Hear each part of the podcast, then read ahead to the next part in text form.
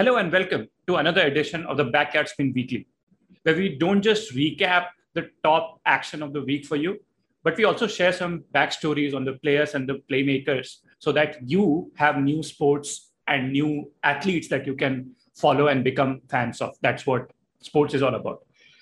Now, this week is a bit different. I could not get hold of a co host, and I thought that we have a good thing going. So, why don't I just go alone and uh, adapt a format a bit and give you the top five playmakers of the week instead of uh, just the usual three? With, with, that out of the way, let's let's go and and see what uh, last week's action had in store for us. As always, we'll start with uh, the playmaker picks. A playmaker is a community of uh, passionate sports fans uh, who want to go beyond just being fans and contribute, do something in the uh, ever growing business of sports, especially in India. Uh, to, to check out more, uh, just head out to the playmaker.org and uh, most welcome to become part of this community. Now, as for our playmaker picks of the week, there are two of them.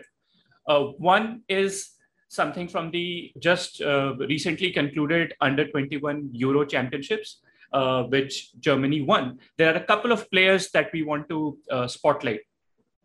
Uh, a couple of players who stood out uh, with their performances and uh, other ones that you should watch out in the future. One was Nmecha, and the other was uh, Wirtz. I'm, I'm sorry, I'm not used to pronouncing these names, but um, now, Nmecha is someone who was the who has played under 17 for England uh, as well, and he uh, shifted to Germany and uh, is is currently uh, playing with Anderlecht uh, club in um, uh, Netherlands, and he he is representing Germany in the under 21 championships. He emerged as the top scorer in in the uh, in the tournament, and he ha- he, he is someone who has uh, risen through the ranks of the Manchester City youth uh, program, having played with them.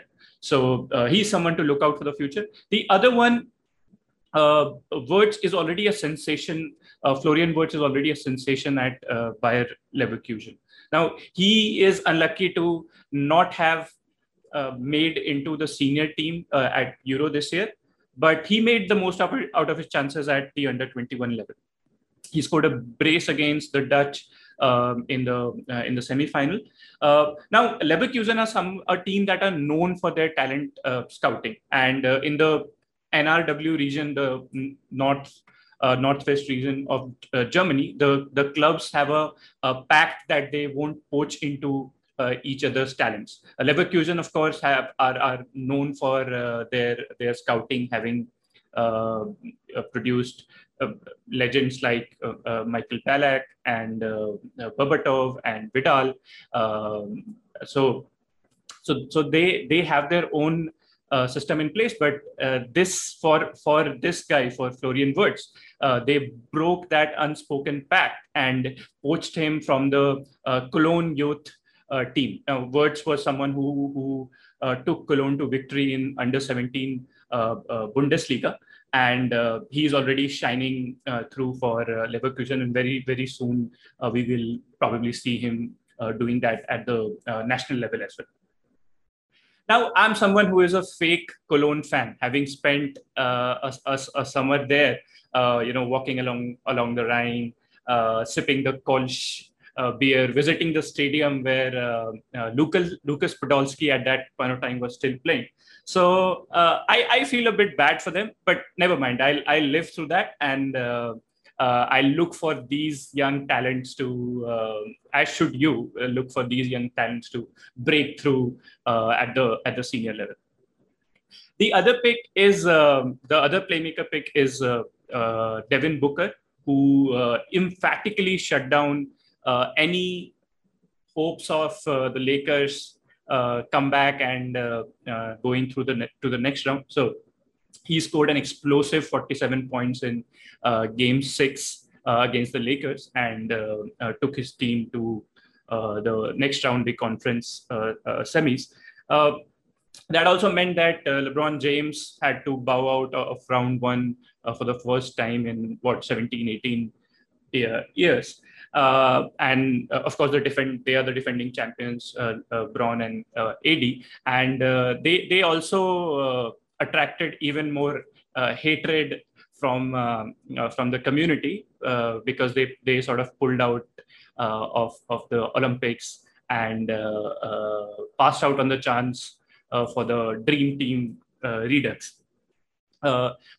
Bron added even more fuel to the fire by uh, putting out remarks like he would uh, play for the uh, uh tunes uh, this summer rather than the dream team, which of course is uh, referring to the the the Space Jam 2 movie that is coming out. So I, I, think he has he has got to do something to placate the fans that clearly uh, he's he's uh, losing out of.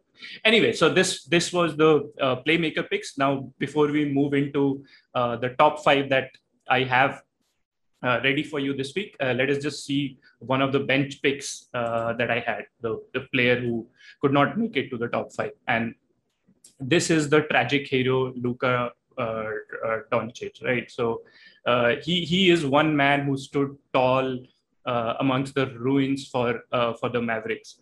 Uh, his he, he, he was injured in Game Four. He had he was suffering a um, neck injury. He came back in Game Five with 42 points and you know took Mavericks to just a game from beating another LA team. but uh, and and he he in fact uh, did really well in game seven as well scoring uh, 47 points. Uh, but uh, his efforts were in were, were in vain, and we'll we'll have we'll hear more from that later. But we we at least hope to see Doncic playing for Slovenia uh, in the uh, in the Olympics, uh, even if we don't see um, Bron and AD being part of the dream team. Right, so that sets up for the top five of the week uh, this week. So let us move into the top five playmakers of the week. Uh, at number five, I have Ethan Horvath. Uh, now, Ethan Horvath uh, is uh, was the reserve goalkeeper for US uh, in the CONCACAF finals between US and Mexico.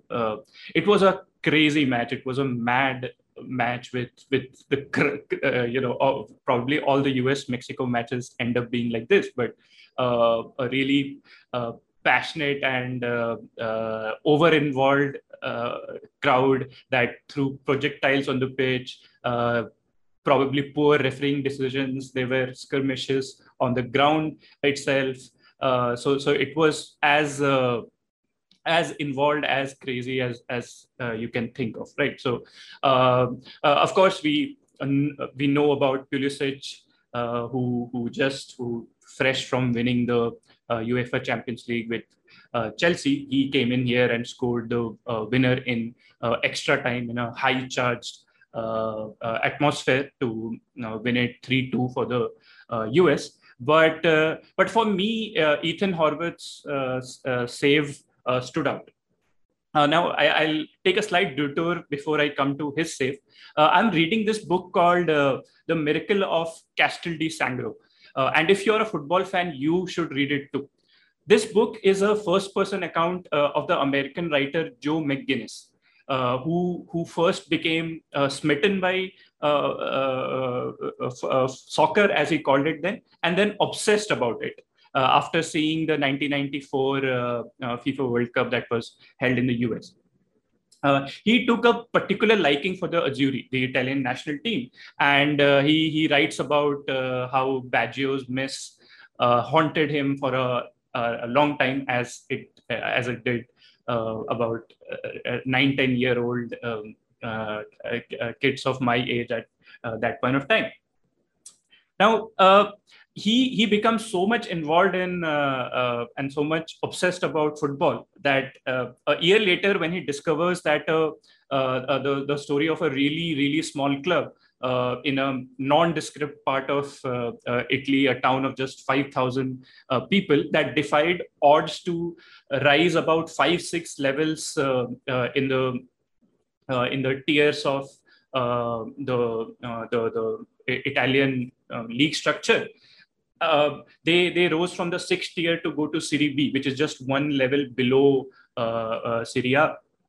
Um, uh, and all of that f- uh, followed. Of course, it was a it was a series of moments and a series of things that happened. But but there was there was one moment that was critical, and I won't tell you too much about it because I really want to want you folks to to read that book, and I won't spoil it uh, for you. Uh, I, I won't divulge more. It's it's a it's a really uh, hilarious and and a first person account of what uh, madness in football uh, looks like but but th- that miracle moment uh, has some striking resemblance to what what Horvath did in that match it's of course nowhere as dramatic as as the story that I've just uh, narrated, but there were shades of that moment. So he came in in the 68th minute because uh, because of an injury to the uh, uh first team goalkeeper, and then in the extra time he saved a penalty kick from uh, um, uh, Mexico's captain, so that to to preserve the lead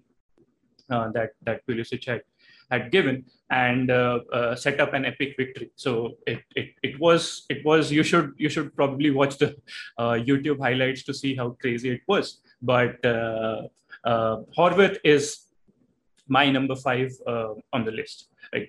Let us see how how the story unfolds in the future. Is it as crazy as the book that I just mentioned you? Um, now let's move on to number four on my list for the week.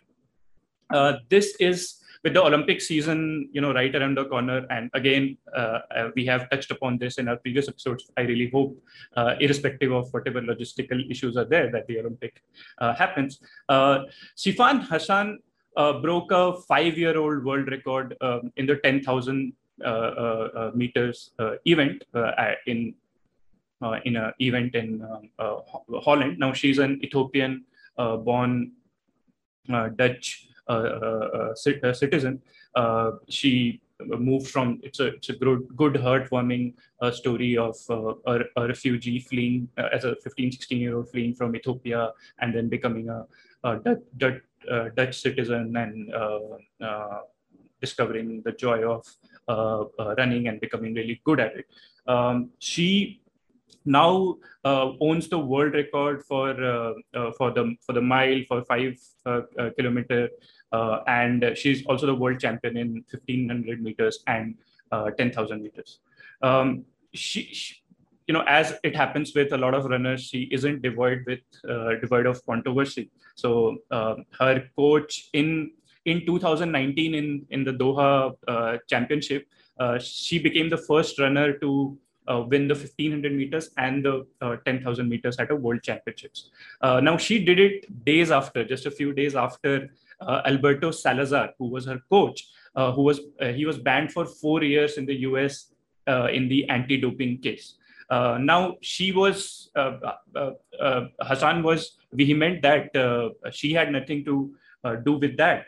that she was a clean athlete, and she also sort of pointed out that she was uh, uh, top of the rankings in the junior championship in 2014-15, uh, a couple of years be- before she uh, went to Salazar's um, uh, Nike Oregon project. So we, we just hope for the sake of, you know, already there are a lot of stories that come up around uh, uh, doping and Olympics. So we just hope, for the sake of it, that uh, she is she is one of those folks who who did it on our own accord, and uh, uh, we'll certainly be on the lookout uh, for this event in the Olympics. Right. So that rounds up my number four pick of the week. For number three, we move from the crazy chanting of the Mexico-US game uh, from the passionate and overflowing stands there to a more quiet and more gentlemanly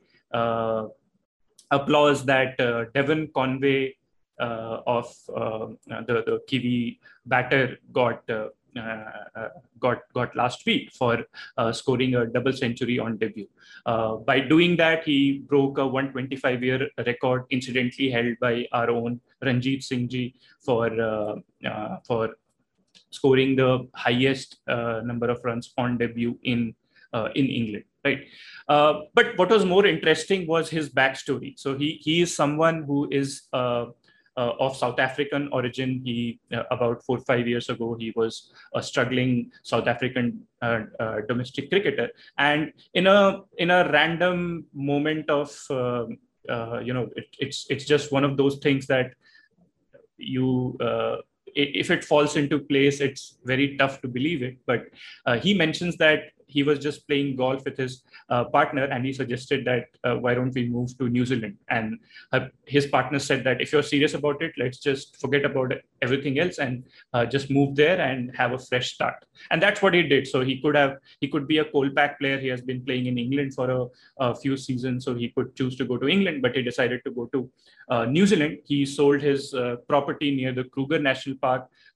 he was, you know, doing well in terms of being settled there. He sold, sold off everything, uh, property, car, and uh, uh, everything that he couldn't uh, bring over to New Zealand, and just closed the South African chapter and uh, started afresh uh, in in New Zealand. He got a few coaching gigs there, coaching 11 year 11 years old. He rose through the ranks of domestic cricket and you know, as fans, we are really happy to see this story play out uh, in the way it did, and uh, we are looking forward to uh, seeing him in action in the in the next test, which uh, which which will happen this week, and of course in the in the coming future as well.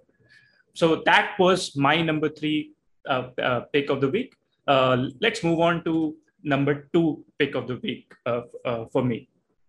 this is the legendary record-breaking uh, uh, Shelly Ann Fraser Pryce, who uh, became the second fastest uh, uh, uh, woman this week with with a timing of 10.63. Now, isn't that interesting? We just how and how's that for symmetry? We just saw 10.63 in Sifan Hassan's case when she shaved off that time of the existing world record, and here is Fraser Pryce doing it in in uh, setting that uh, record for the second fastest time in uh, in 100 meters.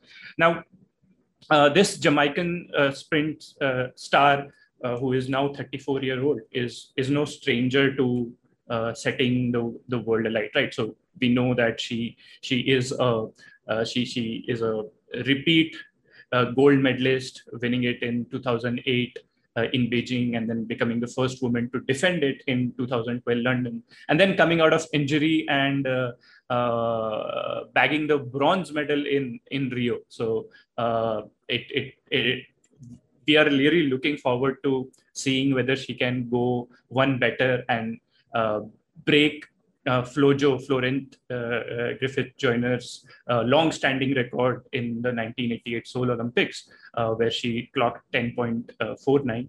Uh, some say that it was under dubious circumstances, but we'll never know. so we, we really hope that Fraser Pryce puts puts that in puts that in her bag and takes back another record-beating Flojo.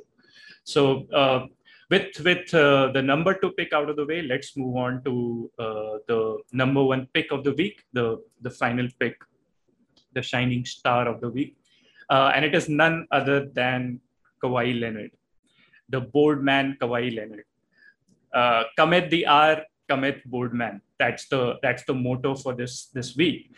He brought in his A game when it mattered the most. So he he is someone who is uh, who, who, who has shown that he can shine at the clutch uh, moments. Uh, it started with his uh, uh, epic performance in Game Six. That was that was really amazing uh, to watch against the Mavericks, against a resurgent and lone warrior Luka Doncic that we just discussed in our bench picks. in in Game Six, he,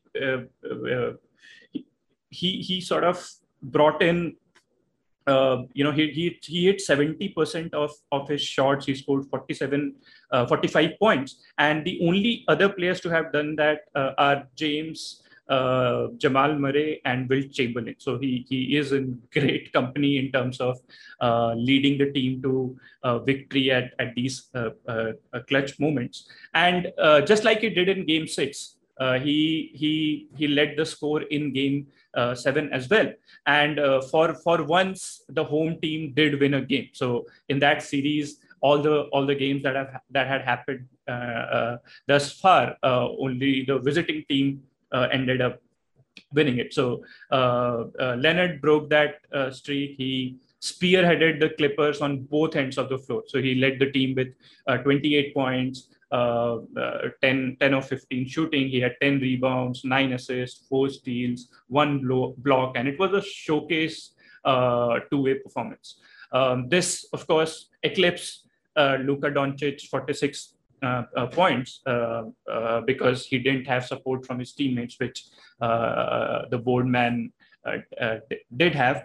and the matchup, so so they now face the regular season Western Conference leaders, uh, you uh, Jazz uh, in the conference, center. so that matchup is really an interesting one. Uh, Leonard and co against uh, Donovan Mitchell and co, and uh, we are re- really looking forward to seeing that. So that wraps up our top five plays and playmakers of the week. Do let us know um, what what your top picks have been, and if you agree with us. If not, what what what do you think should have been the topic of the week. And uh, we will leave you with the parting shot uh, of, of this week's action, right? So if you watch the Formula One uh, at uh, race at Baku this weekend, uh, you can, you will recall how bizarre it was. It was one of the most one one of the recent races that absolutely did not go as per script and it was heartbreaking, especially if if you are a Max uh, Verstappen fan or a Red Bull fan, uh, because he was leading comfortably with with just three laps to go, uh, and uh, being the current championship leader, he had all he seemed to have it all wrapped up. Uh, but then suddenly, out of the blue, on a straight, he he he crashed, and we uh, came to know that it was owing to some tire issues, and no wonder that uh, he was angry and was kicking the tires um, uh, after that happened. Now, then the safety car was called, and uh, there were talks whether the race will be resumed or, or not. But the race was resumed, and uh, uh, a three lap shootout uh, ensued after that.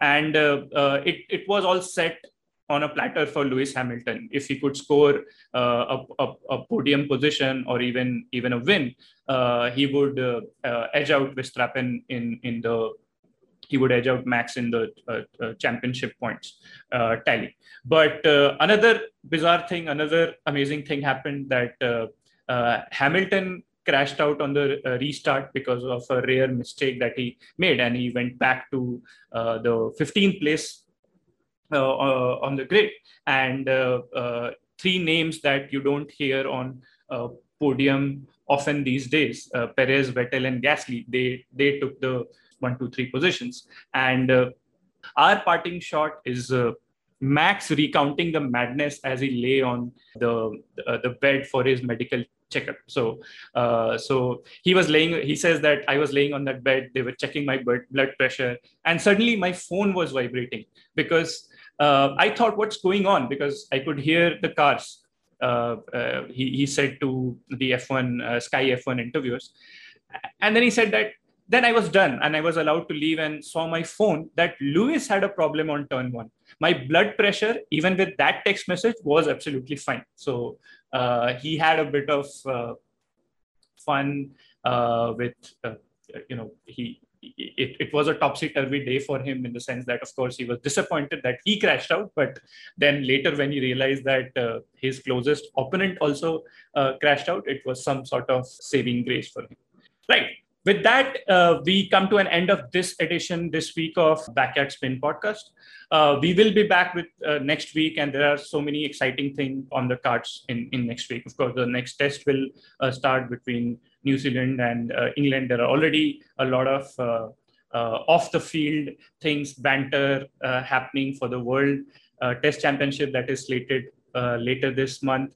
Uh, then we will head into the you know final weekend for uh, uh, French Open, Roland Garros, and Whether Nadal is going to win his uh, 10,000th championship or not is something that we'll see. Uh, we are heading into the business end of the playoffs uh, where we already have a great semi-final lineup. And of course, the Euros will start. So a lot of exciting stuff lined up for, for the coming week. And we'll be there to recap it in the next episode of the Backyard Spin Weekly, hopefully with a host there. So thank you for listening and uh, see you folks next week.